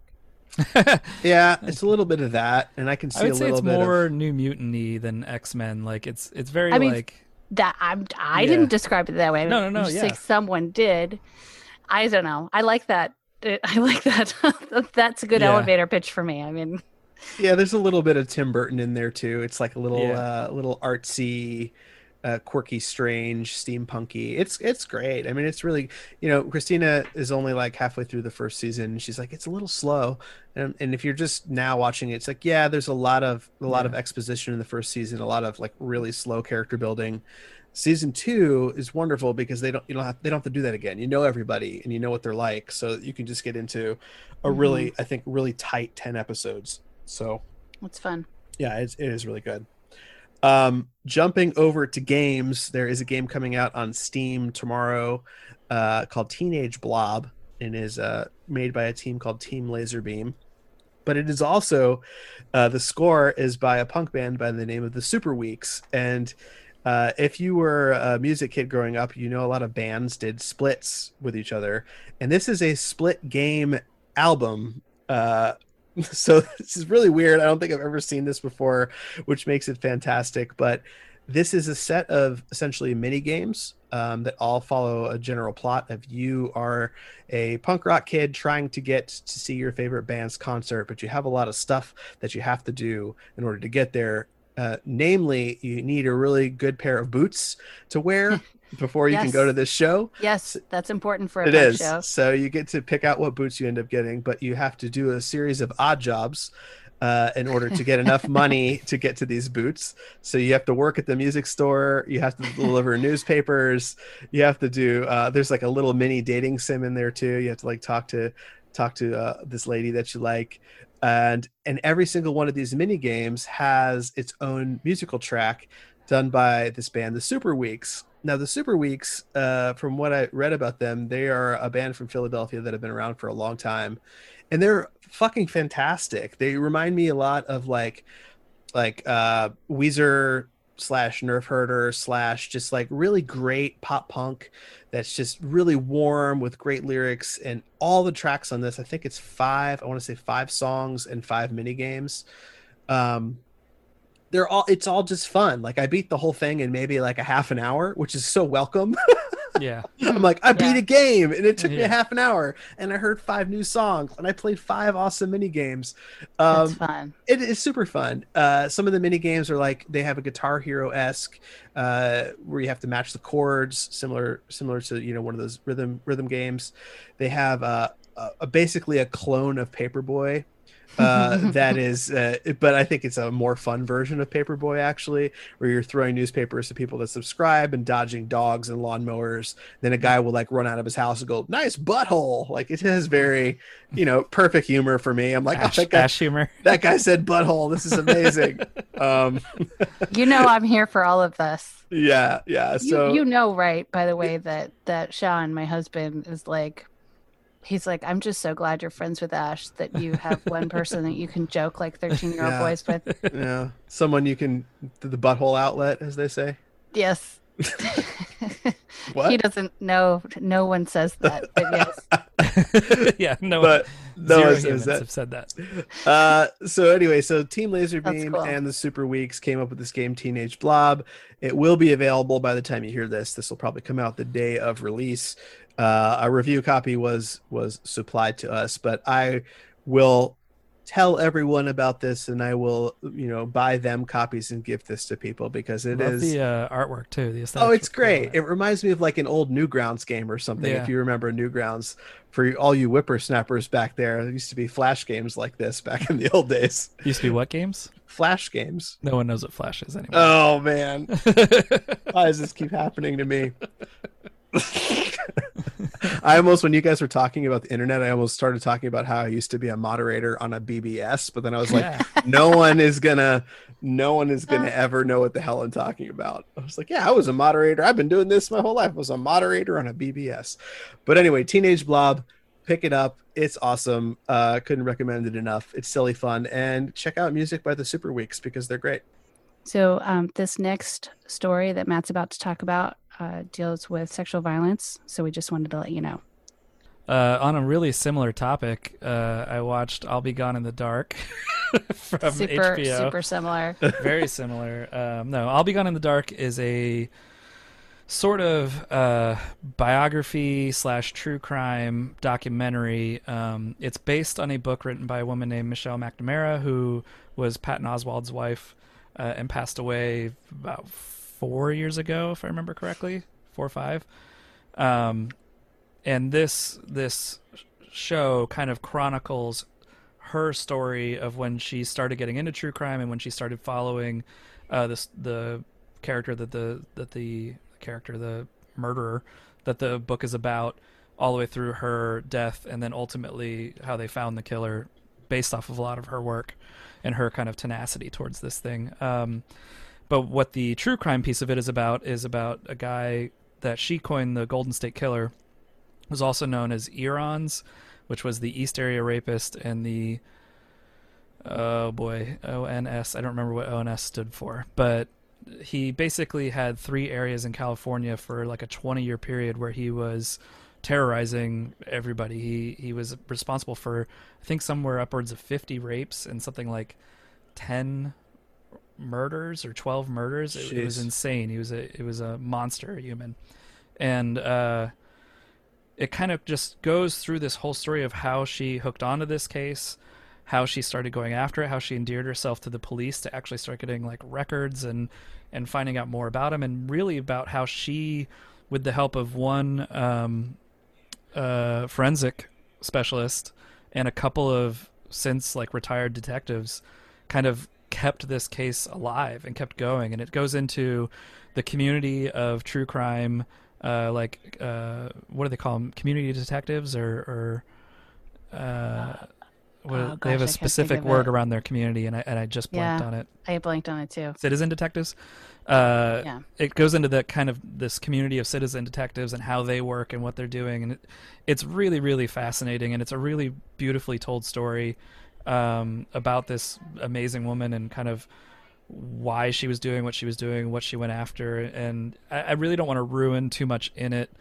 Like I obviously can't ruin some of the pieces. Like he gets caught off of DNA evidence, and it was sort of found or pushed towards by her and by this forensic uh, scientist who she had partnered up with, and uh, and yeah, the story is just really kind of beautifully told. I, I think when I started it, because I already knew her life a little bit through the book and through being a fan of Patton Oswalt and kind of seeing all this in real time, and he has a special that he talks about a lot of this stuff during as well. But I think from that I felt like the first two episodes felt a little slow. I've had like a very generalized complaint about documentaries lately, which is that they're all becoming series, which is fine. They're all like six or seven or eight parts. And a lot of them could be like a movie. like a lot of them could just be a documentary and they'd be great and they'd be wonderful Yeah. stories. And I started to feel that way with this one, but then as it hit its stride in like the third and fourth episode, and especially when it kind of presents the culmination of her life story, it really is like it hits in all the right ways and that pacing in the beginning starts to make way more sense. So if you feel the same way i did and it feels a little slow know that like it really does pay off as a weird word to, to use towards this but it really does play out very well as far as like how that story is told and how it's presented. And then they really do these kind of deep dive interviews with both victims of the EARONS killer and the, who survived and um, other citizen detectives who have their own stories about their situation and kind of what drove them into citizen detective work and all this other stuff. And man it's just done it's done so on the sleeve. Like it's not nothing is like couched in like weird drama or it's just very like these are real people. This is why this is happening. This is their story. And it, it just it really plays out this kind of multi-narrative super super well. So I lately have been very tired of true crime docs. I've been kind of overrun by them. I feel like, and there were a lot of them for I think a brief period. We we as a society got very hooked on them, and there was everything Yes. from like bad ones on cable to great podcast series to like you know really wonderful documentaries. But there was just so many of them that I kind of tuned out of a lot of them. I kind of backed off from them somewhat. This one I was drawn to mostly because I didn't know some of the details of how she found or started to find the Golden State Killer. Uh, they found him posthumously to her, but it, it- really yeah i don't know. I can't recommend enough. It's on hbo max right now and if you have hbo you have access to that. Um, but it it's a really really great series and a really really beautiful story. Uh, and there, i will happily admit that i not happily but i cried like an absolute baby when patton talks about losing his wife and telling his kid and stuff. It's it's brutal.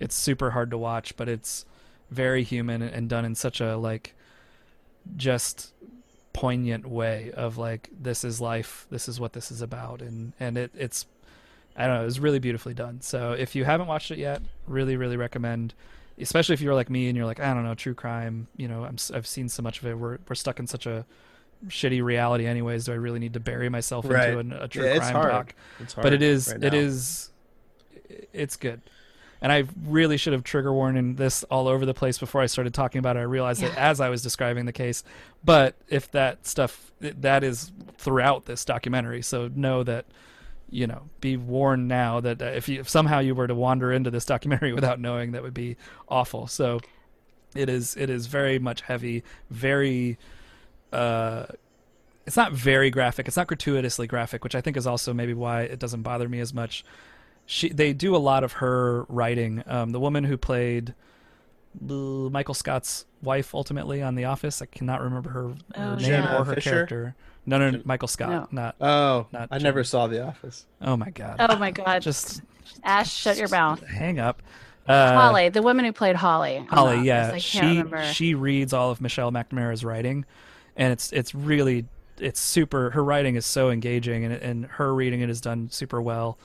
Uh, yeah, so I, I'm I'm rambling a little, but this is a wonderful, wonderful series, and and uh, it really is kind of beautifully told. So, two things quickly. Matt, do you want to take a pause?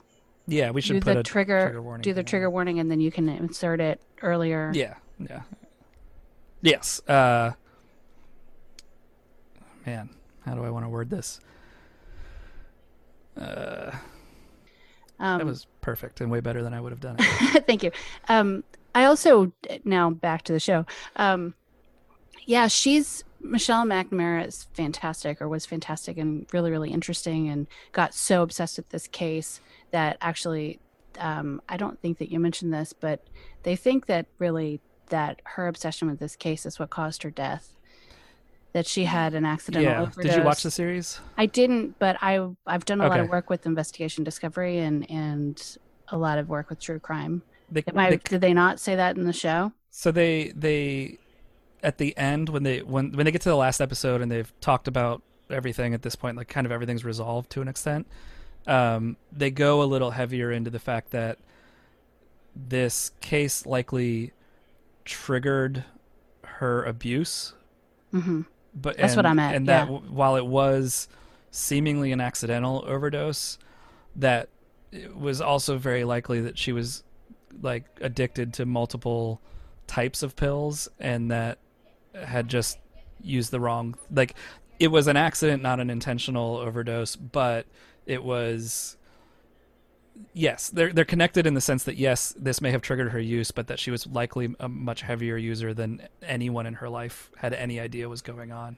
And patton eh. kind of talks about that and stuff. So it's not it, it's like it's very chicken and egg a little bit because they kind of talk about how she comes from a an addictive family and that there's more there that that it may not be as straightforward as like she got the case got to her. But she was buried very they do talk about insomnia they talk about nightmares about uh, her ability to process the things that she was starting to deal with Yeah. on a day-to-day basis like those are all definitely heavily connected but the pill usage may have already been possibly Got going it. on at that point it's very weird they kind of like they don't really get into it super heavy but yes it is connected in a way but yes for those reasons like as a person you shouldn't be able to process i mean like processing the things that she was dealing this guy was a absolute monster level like next level serial killer and And he's still alive. he is still alive now he's in Yes. jail f- until he'll die seemingly yes, but, he's still he still still alive. exists.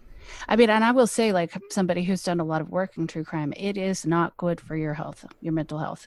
It was um, very easy to kind of pick and choose what you consume but or what for me it was very easy to pick and choose what I consumed when I wasn't actually working on it. Mhm. But then when I started working on it and I couldn't choose, it got very difficult for me because I will say that like you have to just consume all of it. And so Yeah. with her doing this research and having all of this time in and all of this work in on this story that she had to she had to see she had to see a lot of stuff that probably was really really bad for her.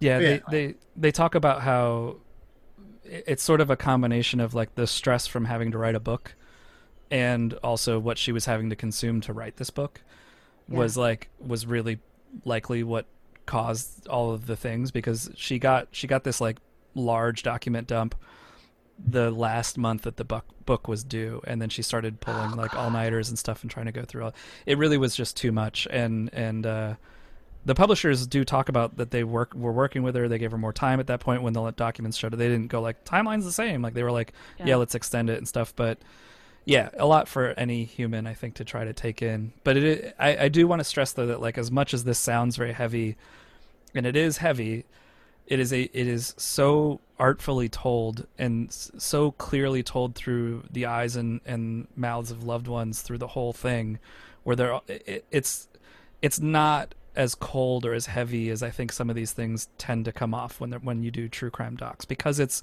sort of the story of somebody's life and sort of the story of this true crime doc intertwined. It's it's pretty beautiful. Mhm. So that's it. Now we can get on the lighter stuff, but I really did want to talk about it because it was really something special. I think at the end of the day. Well, thank you. I'll have to check it out for sure.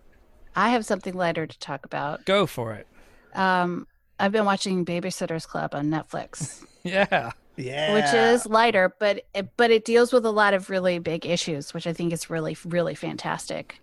Um, it stars Alicia Do you sit, Silverstone. sit on the baby or do you not sit on the baby? I mean, that is the big question of the whole series. I mean, I'm not going to tell you what they yeah. decide. Yeah. Um, so, Babysitters Club, for those who don't know, it's based on a series of books that came out, I guess, in the 80s. 80s. Probably Yeah. the 80s, right? Yeah. um, about a bunch of girls who come together to, you know, form a club where they provide babysitter um, services to their area. And so this is kind of like a new take on it, but they definitely bring back a lot of the old stuff too. Like what a, Claudia has a phone, like a landline in her house because her older sister, who's like a total hacker, um, needed an upgrade on their internet, so they gave them a bonus landline. And she buys this vintage, like clear light up phone Oh yeah. um, off Etsy.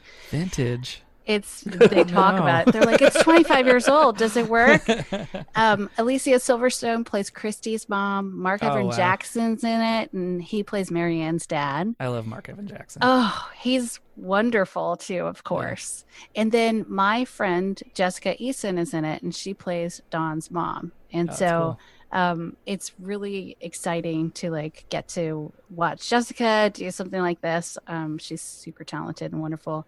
And um, Dawn's mom, so Dawn's the one who's from California, and her mom is like her her aunt is like a witch or something. It's it's great. And so there are a lot of nods to the original series, which I read, but I wasn't like a super fan. But there are all these things that pop up, like the titles of the episodes are titles of the books. Um, and so it's great because it's like it's very nostalgic, but it's very modern. Um, one of the episodes, um, one of the characters winds up uh, babysitting for a kid who's trans and standing up for her who's there's just this little girl who winds up like actually getting misgendered by a doctor and the te- and the and the babysitter has to like stand up for her and it's Mm. like stuff like that where you're just like wow that Yeah. that yeah. you know people are like our contemporaries are taking things and bringing them to this very Yeah. like modern wonderful loving place i love the show i could def i definitely recommend it Cool. That's awesome. That's very cool. I love If that wanna- they're modernizing, you know, the, the plot lines from the original 80s books because it's amazing when you watch things from the 80s, whether it be children's programming or, you know, scripted scripted sitcoms and things like that, how incredibly awful some of them Yeah. were with how they represent other human beings. Like the number oh, yeah. of like terrible Asian jokes in old 80s cartoons is like Oh, it's I horrible. cannot even like watching it with my wife who's Asian is like I I like she's like did that really just happen? I'm like, yeah, this is like every kid's 80s cartoon has like that Yeah. character. It's terrible. So I was thinking about that because I was watching the old GI Joe cartoons because they're running them on. Mm. YouTube, and then I, I have them all.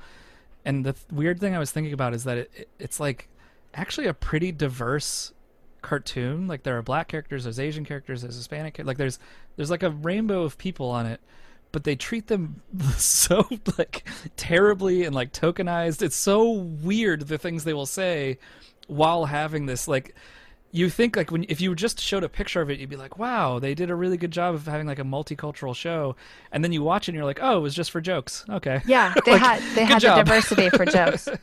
Well, Yeah. and that's a that's one of the things that was so pro- profound about this. It's like you know you have this little kid who's a trans character, yeah you know, and they talk a lot about like um, women's issues and and the girls like definitely are very f- feminist kids, and it's it's it's cool. It's That's very cool. cool. very cool. So that's on Netflix. Yeah. Check this is like a Netflix ad. It's a Netflix this original. Yeah, hey, well, we good stuff. started we started Disney. with Disney, and now it's Netflix. Netflix. That's well right. good news we're gonna end it with disney There we go. there you go. uh so muppets now launched on disney plus have you guys watched it at all No. No, I have not. well y'all it is the muppets What is it? it's muppets um but now, um yeah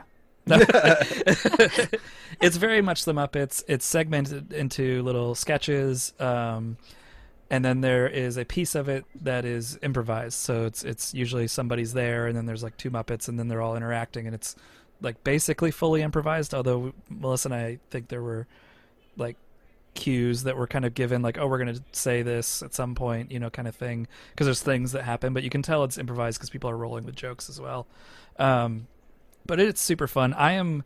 Uh, I live in a Muppets world right now. My child is obsessed with Muppet Babies. They play constantly in my house. Uh, and then there's another really cute series on Disney Plus called Muppet Talks, I think, where it is a Muppet and then a child, and they're talking to each other, which is like fully improvised, and they're just like the child's just Okay. reacting to the Muppet the whole time, and it's super adorable. She loves that one as well.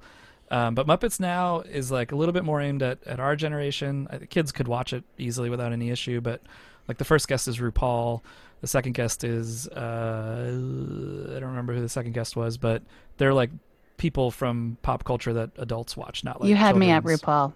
He's it's yeah that episode's wonderful.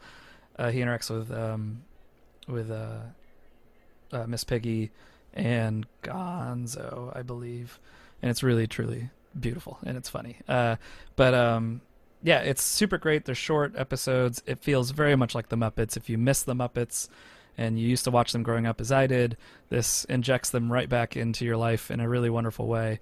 Um, so definitely check it out. I think there's only two or three episodes out right now. Uh, but there's not much to say about it other than it's pretty great. And that's why I'm going to sneak in my other thing that I watched that I forgot to put down here, which was Palm Springs on Hulu. Did you guys watch this? No, did. I guessed that that was the other original there that you watched, and I haven't seen it yet. It's I know so the one thing. freaking good. It's I so know. good. It is fantastic. Did you I- watch it, Ash? I did. I did see it. It was Oh, really good. Man, I love Andy Samberg. I love Lonely Island. I think it's great. Christina Milioti is amazing in it. Like it's truly. What is she from? I am Uh, so she's the ignorant. she's the real mom on How I Met Your Mom, Oh, okay. or I not the real mom. She's the sort of the real. She's the mom. She's one of the moms. She's the One of- mom. One of the moms on How I Met Your Mother, uh, and then she's also she was in Once, I believe, on Broadway, and then she was in something else after How I Met Your Mother and pre this. But uh, She's great. She's really great in this. Yeah. So if you haven't watched Palm Springs, you don't know anything about it. It is a movie, sort of. I don't know if I want to spoil anything in Don't it. Spoil it. Just say it's a movie that you should watch. it's a movie you should watch. It's a really really fun story. It's not hard to watch. I think it's an hour and a half long. It made me remember like my favorite kind of '90s movies. Uh, it sits somewhere between a comedy and a drama, in a re- or like a black comedy, dark comedy, and drama, in a really wonderful way. And I I really like. I went into it not thinking I was like, eh, I mean, I like Andy Samberg and I like Christina Milioti, but I wasn't like I'm gonna love this movie. I just kind of like threw it on because Melissa was doing something and I had an hour and a half to kill, and then I was like It's good. completely it's really hooked good. on it. It's so good. J.K. good. Simmons is in it too, and he's J.K. always good. Oh, I love so J.K. Simmons. fantastic. He's so good. There, really, there's a bunch of casts that are wonderful in it, but it's uh, you should everybody should go watch it. It's on Hulu. Uh, it's also not thirty dollars. It's free. Um, Yeah. But, uh, You don't and Hulu's owned by it. Disney, so really we kept our Disney promotions going there. there we There go. you go. Well, that was awesome. Uh, thanks, Mylan, for coming to hang out. Thanks for having me. This was a this was a good one. Uh, where can people find you on the internet if you want people to find you on the internet? I mean, of course, the internet is the best place ever. You can find me on Twitter at MiellynB. That's M I E L L Y N B. Tweet me and say hi. If, If, you, hear had to this. describe what your tweets are like, like a flavor of ice cream, what would you say your tweets are like? pistachio. Okay, good. Yeah, everyone give Mylan a follow. She's amazing. Uh, if you want to follow us, uh, Matt, do you want to put yours in here, or do you? Sure. Yeah, go ahead. It's Matt History, one word. Matt's actually very funny. I don't tell him that enough. He's very funny on the old Twitter, so give him Oh, a follow thanks, there. buddy. You don't think I'm funny? You're funny, but you're you're more pistachio funny, and Matt's more Rocky Road funny. But also to be clear, he said Matt's actually very funny, implying that in any other setting, I am not at all. He's like, contrary to what you hear on this podcast, Matt's actually very funny on Twitter. Oh, I love you guys. Um, you can follow us at Nerd Appropriate on Twitter as well, or shoot us an email, nerds at nerdappropriate.com. Uh, we did some interviews the past couple of weeks, one with Amy Yeah. Acker and uh, one with the, the kids from Shipwreck Comedy. So go back and check those out. And of course, there's a backlog of 400 other episodes to listen to. Thank you guys so much for hanging out with us. And uh, we will probably be back next week with some more stuff. We'll probably Yeah. watch. And I think Good one. Scott Scott would join me in saying this that Ash has been keeping this thing chugging along by doing these interviews and getting some stuff out there. So Thanks, man. props to Ash for for you know putting in the work to get It's, it's a people good on. excuse. It's not Good easy. it's not. These people but- aren't coming to us saying like, "Come, can I do your podcast tomorrow?" That's true. They do not. you gotta go find them. That You have to happened for a little people. while. You have to you have to you have to make the mistake of texting Ash about something else entirely and him saying, Hey, would you do the show this Ash, week? here's the beautiful. I'm gonna behind the scenes this real quick at the tail end of this episode. Ash did not give anyone the option as to when this podcast would happen. No. he wrote me and he goes, "I'm podcasting at nine on Wednesday. Are you gonna do it?" And I was like, "I guess." Thanks, man. I would have ended up talking to myself. I had very smart.